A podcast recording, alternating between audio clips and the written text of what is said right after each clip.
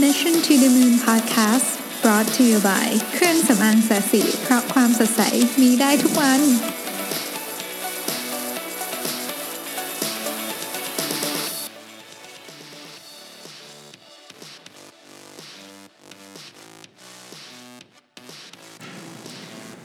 สวัสดีครับทุกท่าน ยินดีต้อนรับเข้าสู่ Mission to the Moon Podcast episode ที่ 42 นะครับ วันนี้เป็นวันสิ้นเดือนพอดีนะครับ 31 พฤษภาคมนะฮะ ก็สิ้นเดือนก็รถติดหน่อยนะฮะ แล้วก็ณขณะที่ผมกำลังอัดพอดแคสต์อยู่เนี่ยฝนก็ทำท่าจะตกด้วยนะฮะ ก็ขอให้ทุกท่านโชคดีในการเดินทางในกรุงเทพมหานครนะครับสำหรับท่านที่ฟังจากที่อื่นนะครับ ก็วันสุดท้ายของเดือนแล้วนะครับ ก็หวังว่าเดือนนี้จะมีทำเป้าหมายได้สำเร็จตามที่ตั้งใจไว้นะครับ แล้วก็เตรียมตัวสำหรับเริ่มเดือนใหม่ด้วยนะฮะวันนี้เนี่ยผมอยากจะมาคุยเรื่อง3คิสามคำนะ prime time นะครับ deep work แล้วก็ flow นะครับ คือจริง ๆ ที่ที่เอาเรื่องนี้มาคุยก่อนจริง ๆ ตารางเรื่องนี้อยู่ในสัปดาห์หน้า แต่ว่าวันนี้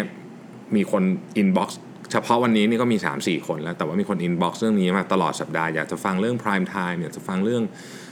โฟกัสเรื่อง deep work เรื่องอะไรพวกนี้เยอะมากนะครับ ก็เลยคิดว่าถึงเวลาล้วที่ต้องทำนะฮะ ก็เลยเลือกเป็น topic ในวันนี้ซะเลยนะครับผม มาเริ่มที่ prime time ก่อนแล้วกันนะครับ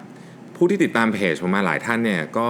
มักจะส่งคำถามเข้ามาว่าเอ๊ะเห็นคุณลวิทย์ชอบพูดถึงคำว่า prime time ตลอดเวลาช่วยเล่าให้ฟังอีกทีได้ไหมว่ามันคืออะไรนะครับเพราะว่าเหมือนจะคุ้นๆว่าเคยเขียนถึงเนาะแต่ว่าลืมไปแล้วนะครับ ก็เล่าอย่างนี้แล้วกันนะฮะ prime time เนี่ยจะเป็นช่วงเวลาที่ที่เรามีพลังที่เราเเป็นเวลาที่เราสามารถมี productivity ที่ดีที่สุดของวันได้ ดังนั้นมันจึงไม่ได้เกี่ยวข้องกับเรื่องเวลาอย่างเดียว ไม่ใช่แค่ช่วงเวลานะแต่มันเป็นเรื่องของการบริหารจัดการ energy ด้วยเป็น time and energy management ด้วยนะครับทีนี้ไอ้ช่วงเวลาแบบนี้มันก็แตกต่างคนก็แตกต่างออกไปนะต้องบอกก่อนว่ามนุษย์เราเนี่ยถ้าตามหลักการเลยเนี่ยนะครับรู้สึกว่าแดเนียลพิงจะเป็นคนที่เขียนเรื่องนี้ไว้นะ มันมันจะมีคนอยู่สามประเภทใหญ่ๆนะครับ คนกลุ่มแรกก็คือพวกที่เขาเรียกว่าลากเป็นเป็นนกลากเป็นนกตัวเล็กชนิดหนึ่งนะฮะเขาเอาไว้แทนคนที่ตื่นเช้ามากๆ ซึ่งคนกลุ่มนี้ prime time จะอยู่เช้าสุดๆเลยนะครับ ตั้งแต่ประมาณสักเอ่ออย่างอย่างผมเนี่ยตื่นผมเป็นคนตื่นเช้าเนี่ย prime time ผมก็จะประมาณตีสี่ตีห้าไปจนกระทั่งถึงประมาณสักสิบโมงครึ่งอะไรเงี้ยนะฮะสำหรับคนปกติที่เป็น portion ส่วนใหญ่ที่สุดของสังคมเนี่ยของของมนุษย์เนี่ยนะฮะ จะเป็นกลุ่มประมาณสัก 70%เนี่ยจะเป็นคนที่ตื่นเวลาปกติ ก็ prime time ก็จะอยู่ในช่วงประมาณสัก7โมงเช้าจนถึงเที่ยงนะครับแล้วก็จะมีคนอีกกลุ่มหนึ่งครับก็คือ night owl นะครับคือนกคูกนะฮะอันนี้ prime time ก็อยู่กลางคืนนะฮะก็คือช่วงที่เขา productive ที่สุดเนี่ยจะเป็นตอนกลางคืน ซึ่งท่านต้องหาให้เจอว่าท่านเป็นคนแบบไหนนะฮะคืออย่างกลางคืนเนี่ยผมผมคิดอะไรไม่ออกเลยนะครับเพราะฉะนั้น prime time ผมไม่ได้อยู่กลางคืนแน่นอน เราก็ต้องมา figure out ว่า พลังงานของเราเนี่ยดีที่สุดในช่วงไหนนะครับทีนี้เนี่ยโอเคพอเรารู้แล้วนะครับว่า prime time ของเราเนี่ยดีที่สุดในช่วงไหนนะครับ เราก็จะรู้ว่าเวลานั้นเนี่ยจะเป็นเวลาที่เราควรจะใช้ในการคิดวิเคราะห์ในการแก้ปัญหาวันหนึ่งเนี่ยเราจะมีสักสามชั่วโมงอะอย่างมากนะครับ แล้วก็หลังจากนั้นความสามารถในด้านนี้จะลดลงอย่างมีนัยสำคัญเลยนะแล้วก็ คนส่วนใหญ่บนโลกใบนี้ที่ผมเคยคุยมาก็เป็นแบบนี้นะครับ เวลาที่เป็น prime time คนส่วนใหญ่เนี่ยก็ถ้าพูดถึงล้ากับกับคนที่เป็นทั่วไปเนี่ยก็รวมกันแล้วก็ประมาณสัก8 9 0เนี่ยจะเป็นช่วงเช้านะนะครับ ซึ่งหลายคนเนี่ยไม่พอไม่ได้นึกถึงเรื่องนี้ก็เลยเอาเวลาช่วงเช้าเนี่ยไปใช้กับเรื่องที่ไม่ค่อยมีประสิทธิภาพเท่าไหร่นะฮะซึ่งน่าเสียดายมากๆนะครับ อย่างที่ทุกคนทราบกันนะครับ คนที่ประสบความสำเร็จเนี่ยไม่ได้เป็นคนที่ทำงานเยอะที่สุดนะ แต่ว่าคนที่ประสบความสำเร็จเนี่ยเพราะเขามีนิสัยที่ส่งผลต่อพฤติกรรมที่ดี นิสัยที่ส่งผลต่อพฤติกรรมที่ดีเนี่ยจะทำให้เขาทำเรื่องที่ดีแล้วก็จะประสบความสำเร็จนะครับ คนที่บริหารเวลาเป็นกว่า 80%ของของความสำคัญของของสิ่งที่เขาทำเนี่ยจะอยู่ในช่วงเวลา prime time นี่แหละ คือ คือเขาสร้างนิสัยที่ดีที่จะเอาเอาเวลา prime time เนี้ยเพราะเขารู้ว่ามันเป็นเวลาที่เขา productive ที่สุดเนี่ยมาทำงานที่สำคัญนะครับ ผมเลยขอเสนอแนวคิดที่ทำให้ท่านใช้เวลา prime time ของท่านอย่างคุ้มค่านะแล้วก็มันจะลดเวลาทำงานของท่านโดยรวมด้วยนะครับ เพื่อคุณภาพของงาน หรือหรือที่เขาบอกว่าคนที่บอกว่าทำงานเก่งเนี่ยคือคนที่ทำใช้ prime time เก่งนะครับ คนเรามักสับสนระหว่างคนที่ทำงานหนักกับคนที่ทำงานเก่งนะฮะซึ่งซึ่งไม่เหมือนกันเลยนะครับ จริงๆ เคยเคยอ่านถามก๊กนะคนบนบนโลกนี้มีสี่ประเภท คือคนที่ทำงานหนักและทำงานเก่ง คนประเภทนี้เป็นคนที่มีน้อยมากบนโลกใบนี้ และส่วนใหญ่จะเป็นสุดยอดผู้นำของโลก ยกตัวอย่างเช่นอีลอนมัสเป็นต้นอีลอนมัสทำงานสัปดาห์ละ90ชั่วโมง เวลาทำงานปกติของเราคือสัปดาห์ละ40 ชั่วโมงอีลอนมัสทำงานมากกว่าเรา 2 เท่านิดๆนะฮะคนที่ 2 คนประเภทที่ 2 คือคนที่ทำงานเก่งแต่ทำงานไม่หนักจนเกินไป คนพวกนี้ คือมหาเศรษฐีและผู้ที่ประสบความสำเร็จส่วนใหญ่บนโลกใบนี้นะครับ คนที่ทำงานไม่เก่งแต่ทำงานหนัก อันนี้เป็นคนธรรมดาทั่วไปนะครับ ส่วนประเภทสุดท้ายเนี่ยคือทำงานไม่เก่งแล้วก็ไม่ทำทำงานไม่หนักด้วยเนี่ยนะฮะอันนี้ก็ขอไม่พูดถึงกันเราไว้ในฐานที่เข้าใจนะฮะดังนั้นในช่วงเวลา prime time เป็นเวลาทองที่ต้องบริหารจัดการอย่างมีประสิทธิภาพนะครับ และนี่คือแนวทางที่ผมใช้แล้วก็ค่อนข้างจะดีนะครับ อันที่หนึ่งเนี่ยสิ่งที่ distract ที่สุด ของเวลา prime time คือเรื่องอุปกรณ์อิเล็กทรอนิกส์นะครับ อุปกรณ์อิเล็กทรอนิกส์เนี่ยต้องระวังนะฮะรวมถึงคอมพิวเตอร์ที่เราใช้ทำงานด้วยนี่นะครับ ถ้าเป็นไปได้ใช้โปรแกรมบล็อกโซเชียลมีเดียหรืออะไรพวกเนี้ยให้อย่างน้อยที่สุดขอสัก2อสชั่วโมงในช่วงที่เรากำลังมี prime time เนี่ยนะครับ เอามือถือไปที่อื่น พยายามไม่เช็คอีเมลนะครับ หลายท่านก็บอกว่าเฮ้ยมันทำแบบนั้นไม่ได้อะนะฮะ เพราะว่ามันนู่นนี่อะไรเงี้ยนะครับก็มีสาเหตุร้อยแปดถ้าเกิดเราเข้าใจแล้วว่าช่วงนี้เป็น prime time เราจริงๆอะแล้วเราไม่อยากทำงานพวกนี้ลองมาคุยหัวหน้าดูครับ หลายท่านหลายท่านจะประหลาดใจว่าเฮ้ยจริงๆแล้วหัวหน้าเนี่ยเห็นด้วยกับท่านว่าเฮ้ยจริง ๆ เวลานี้ควรจะโฟกัสกับเรื่องอื่นไปก่อน แล้วไอ้งานที่เป็นลักษณะที่เป็นเรียกว่า tedious work เนี่ยค่อยไปทำตอนหลังก็ได้นะครับ ข้อที่ 2 คือต้องรู้ว่า the thing of the day คืออะไรนะครับ หมายความว่าถ้าวันนี้ท่านมีเวลาทำงานได้แค่หนึ่งหรือสองอย่างเนี่ยท่านจะทำอะไร เพราะว่าไอ้งานหนึ่งหรือสองอย่างนี้แหละควรจะต้องถูกเอามาทำตอนเวลา prime time นะครับซึ่งเรื่องนี้ต้องวางแผนตั้งแต่คืนก่อนนะฮะมันมีคนเคยกล่าวไว้นะครับ บอกว่า it is the ability to choose which makes us human นะครับคนเราต้องสามารถเลือกและคิดได้ด้วยตัวเองว่าอะไรสำคัญอะไรไม่สำคัญไอของสำคัญเอามาใส่เวลานี้ซะนะครับ ข้อที่ 3 คล้าย ๆ ข้อที่2นะฮะคือทำสิ่งที่ยากที่สุดก่อนเสมอนะฮะมันมีหนังสือเรื่อง eat that frog อะจำได้ไหม eat eat that frog eat the frog มันดูนั่นแหละนะฮะนั่นแหละก็คือ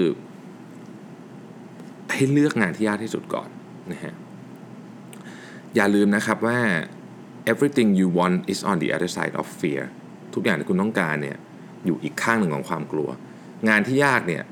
มันยากเพราะว่าเราเรากลัวไงเรากลัวที่จะทำมัน ราะฉะนั้นเราต้องลุยงานที่ยากที่สุดก่อนเสมอ สิ่งที่น่ากลัวที่สุดคือคุณเข้ามาทำงานเสร็จแล้วปุ๊บ คุณปล่อยตัวเองอยู่ในโหมดออโต้พายロหลีกเลี่ยงการทำงานยากๆทำงานนู่นนี่ไปก่อนนะครับทำตัวให้เหมือนยุ่งเช็คเมลอะไรอย่างเงี้ยนะทำอะไรให้มันยุ่งๆไปทั้งวันเนี่ยนะฮะซึ่งอันเนี้ยโอ้โหเสียดายเวลาพรายถ่ายมากนะครับและเกือบร้อยเปอร์เซ็นต์นะงานที่ยากก็จะเป็นงานสำคัญด้วยเช่นกันนะครับ ข้อที่ 4 คือต้องปฏิเสธให้เป็นฮะ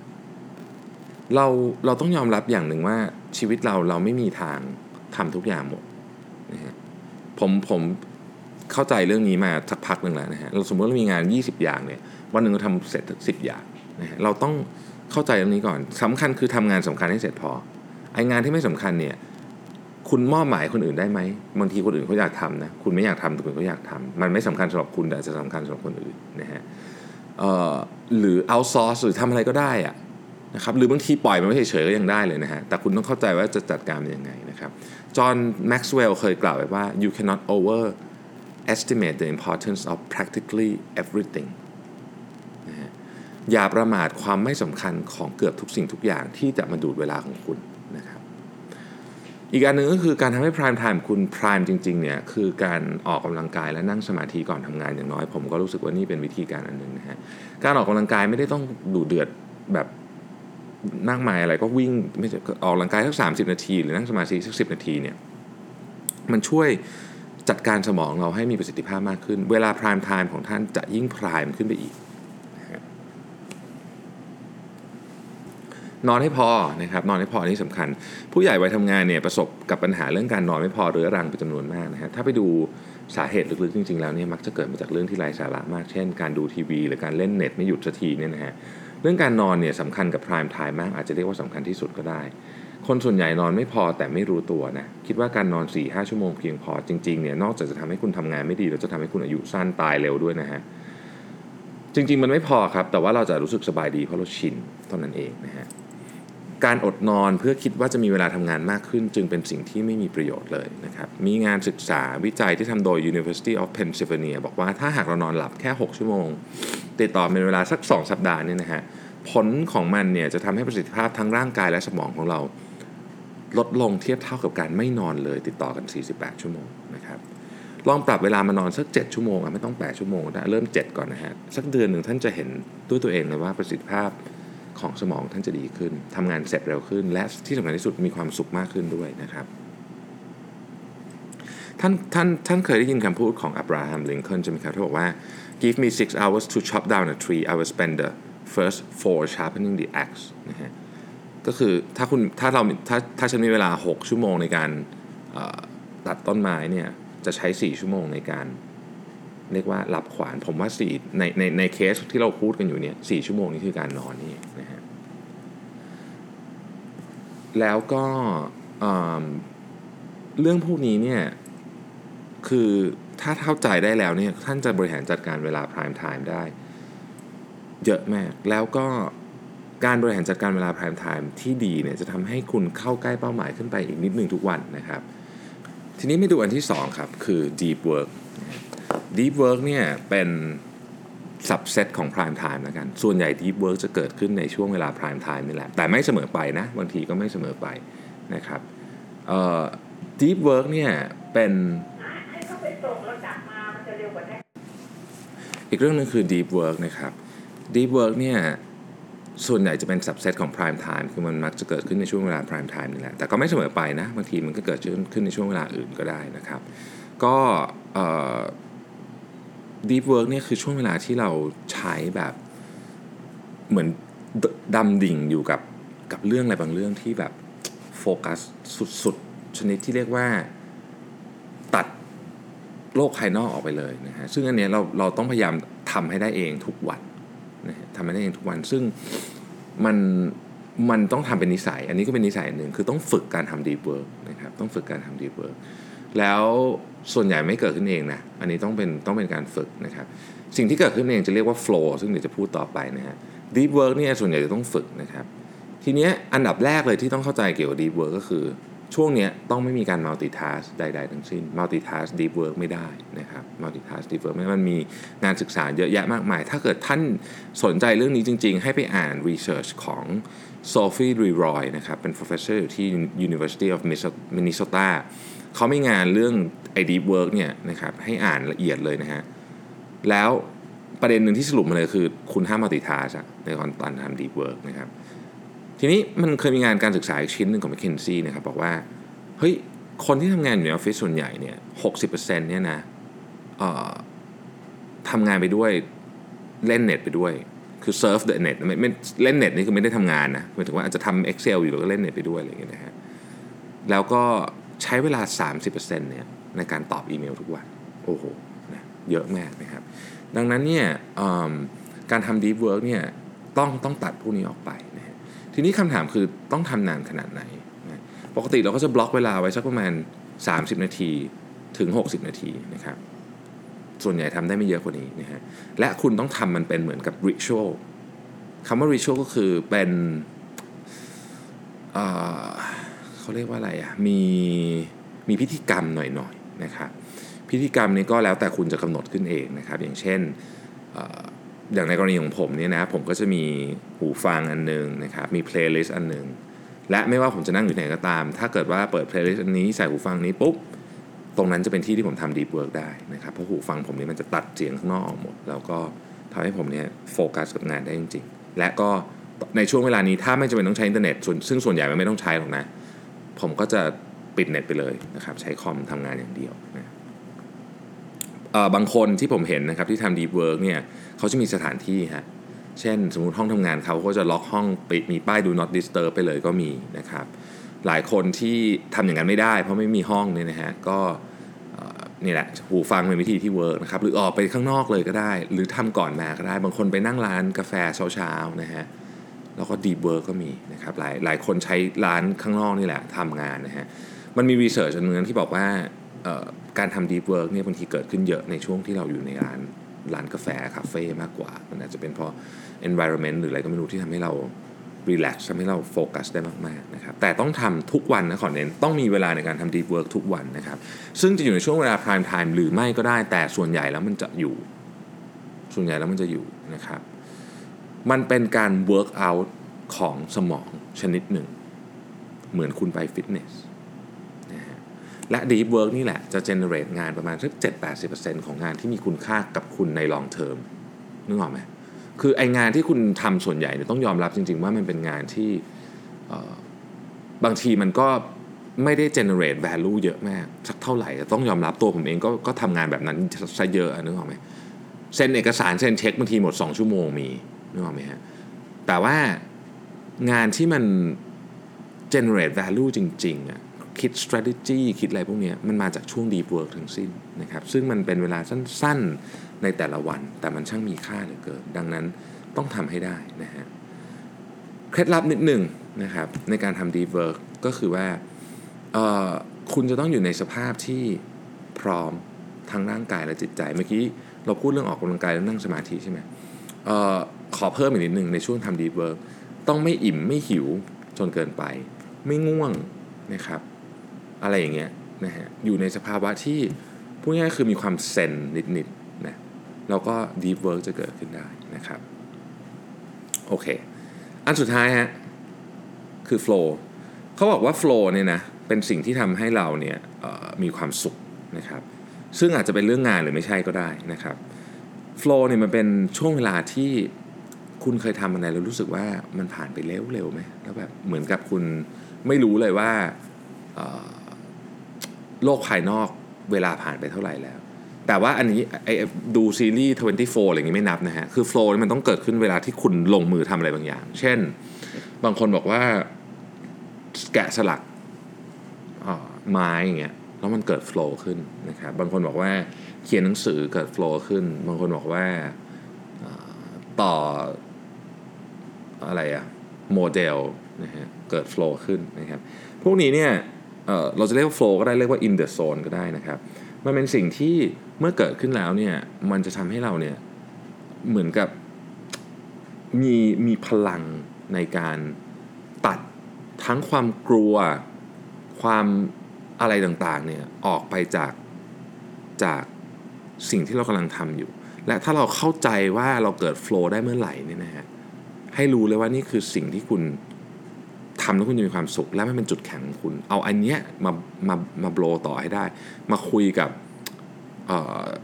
ถ้าคุณอยู่ในองค์กรเขามาคุยกับนาย ว่าเฮ้ยสิ่งนี้ผมทำได้ดี ผมสามารถเอาเรื่องนี้มา contribute อะไรได้บ้าง หรือว่าผมจะสามารถเอาเรื่องนี้ไปต่อยอดทำงานอะไรได้บ้างนะครับ แต่ว่ามันมีหลายแง่มุมนะผมยกตัวอย่างเช่น มันมีเคสเคสหนึ่งนี่นะฮะเออเป็นของนักปั้นเซรามิกนะครับนักปั้นเซรามิกชื่ออีวา ไซเซลเป็นเป็นชาวฮังการีนะครับเอ่อเป็นดีไซเนอร์นะแล้วก็ดังมากนะครับ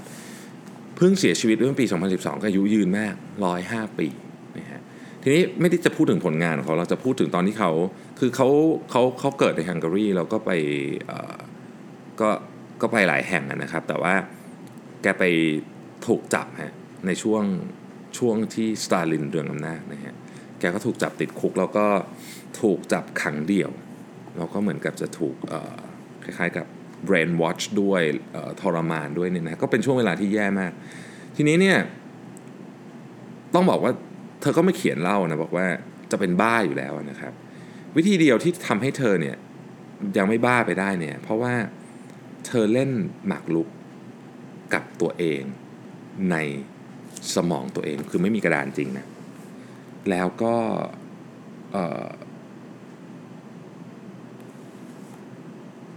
เรียกว่าแต่งกลอนในสมอง แล้วก็ทำเล่นจิมนาสติกทุกวันให้มันเหมือนแบบ ให้มันเกิดอยู่ในคุกเล็ก ๆ นี่แหละก็ทำทำไมอะเพราะว่ามันจะเกิด flow ตอนนั้นเธอบอกว่ามันเกิด flow มันเวลามันผ่านไปเร็ว ช่วงที่เธอทำมันทำให้เธอสามารถรักษาเเหมือนกับความ sanity ของเธอได้นะนะฮะก็หวังว่าเราจะไม่ต้องทำอะไรขนาดนั้น แต่ว่าผมเชื่อว่าทุกท่านมีประสบการณ์ที่ที่เคยอยู่ในช่วงของการเกิด flow นะครับหลายท่านเอ่ออย่างเช่นหมอผ่าตัดเนี่ยก็เคยเคยมาเล่าให้ผมฟังนะบอกว่าเฮ้ยเวลาผ่าตัดเนี่ยบางทีเวลามันผ่านไปแบบ ไม่รู้เรื่องเลยนะหลายชั่วโมง เพราะว่ามันโฟกัสมากๆนะครับหรือเคสอย่างของชาร์ลส์ ลินด์เบิร์กนะครับซึ่งเป็นคนที่บินข้ามแอตแลนติกคนแรกนะครับ ก็คือแน่นอนอะมันมันมีความเสี่ยงเยอะแยะสมัยก่อนเครื่องบินก็ไม่ได้เป็นแบบนี้นะฮะทีนี้เนี่ยเขามาเขียนอธิบายว่าทำไมเขาถึงสามารถบินข้ามได้โดยที่เหมือนกับ ไม่ได้ตื่นตระหนกตกใจกลัวแล้วก็ไม่เหมือนกับพูดง่ายๆคือไม่ ไม่ช็อกตายไม่บ้าไปซะก่อนเนี่ยเขาบอกว่าวิธีการของเขาก็คือเขาเนี่ยโฟกัสพลังงานทั้งหมดของเขาเนี่ยไปกับอุปกรณ์ต่างๆ ที่อยู่ในคอกพิทพวกมิเตอร์พวกปุ่มพวกอะไรอย่างเงี้ยนะฮะทุกอย่างเลยนะครับแล้วก็กลับมาดูมันดูมันดูมันตลอดเวลาเนี่ยนะฮะทำให้เขาเนี่ยไม่ต้องเอาสมองเขาเนี่ยไปติดอยู่กับความกลัวเอออันนี้ก็เป็นวิธีการสร้างโฟล์อีกแบบหนึงน่าสนใจมากนะครับ ดังนั้นวันนี้เนี่ยเรากลับมาคุยกันแล้วนะสามเรื่องนะครับว่า prime time คืออะไรนะครับ deep work คืออะไรแล้ว flow คืออะไร มันแตกต่างกันยังไง มันเกี่ยวข้องกันยังไงนะครับ แต่ว่าเชื่อว่าทั้ง 3 อย่างนี้แหละจะเป็นเเป็นคีย์อันหนึ่งนะครับในการสร้างความสำเร็จและที่สำคัญที่สุดความสุขด้วยนะ ให้กับคุณ คุณลองคิดดูสิครับว่าถ้าเกิดคุณกลับบ้านทุกวันนะแล้วคุณบอกตัวเองได้เลยทุกวันว่าเฮ้ยวันนี้ ฉันทำงานแบบโคตรเจ๋งเลยอะคือฉันแบบมี productivity ที่ดี แล้วก็แบบได้สร้างแบบ value จริง ๆออกมาได้ คุณจะมีความสุขไหมฮะ มีอยู่แล้วถูกไหมเพราะฉะนั้นใช้เวลาพวกนี้ให้มีประโยชน์นะครับ เดี๋ยว วันนี้มีคนหนึ่ง inbox มาผมผมผมชอบมาก เดี๋ยวผมจะสัญญาว่าจะมาหาคำตอบให้วันหนึ่งนะ เพราะวันนี้เวลามันยาวเกินไปแล้วเขาถามว่า prime time ผมรถติดอยู่อะทำไง เออ น่าสนใจไหมคือกรุงเทพรถติดถูกป่ะเขา prime time เขาแบบเจ็ดโมงถึงเก้าโมงครึ่งเนี่ยพี่ติดอยู่ในรถเนี่ยนะฮะทำไงนะครับ เดี๋ยวจะหาคำตอบมาให้ ว่าจะทำยังไงให้รถติดเนี่ยแล้ว prime time ได้ด้วยนะครับยังไงวันนี้ต้องลาไปก่อนนะครับ ผมแล้วก็พรุ่งนี้พบกันใหม่นะฮะพรุ่งนี้เป็นเดือนใหม่แล้วนะครับ เราจะมีเปลี่ยนธีมนิดหน่อยเดี๋ยวลองมาติดตามกันดูว่าธีมพรุ่งนี้จะเป็นอะไรนะครับ ก็ขอให้ทุกท่านมีความสุขกับวันสิ้นเดือนนะครับ สวัสดีครับ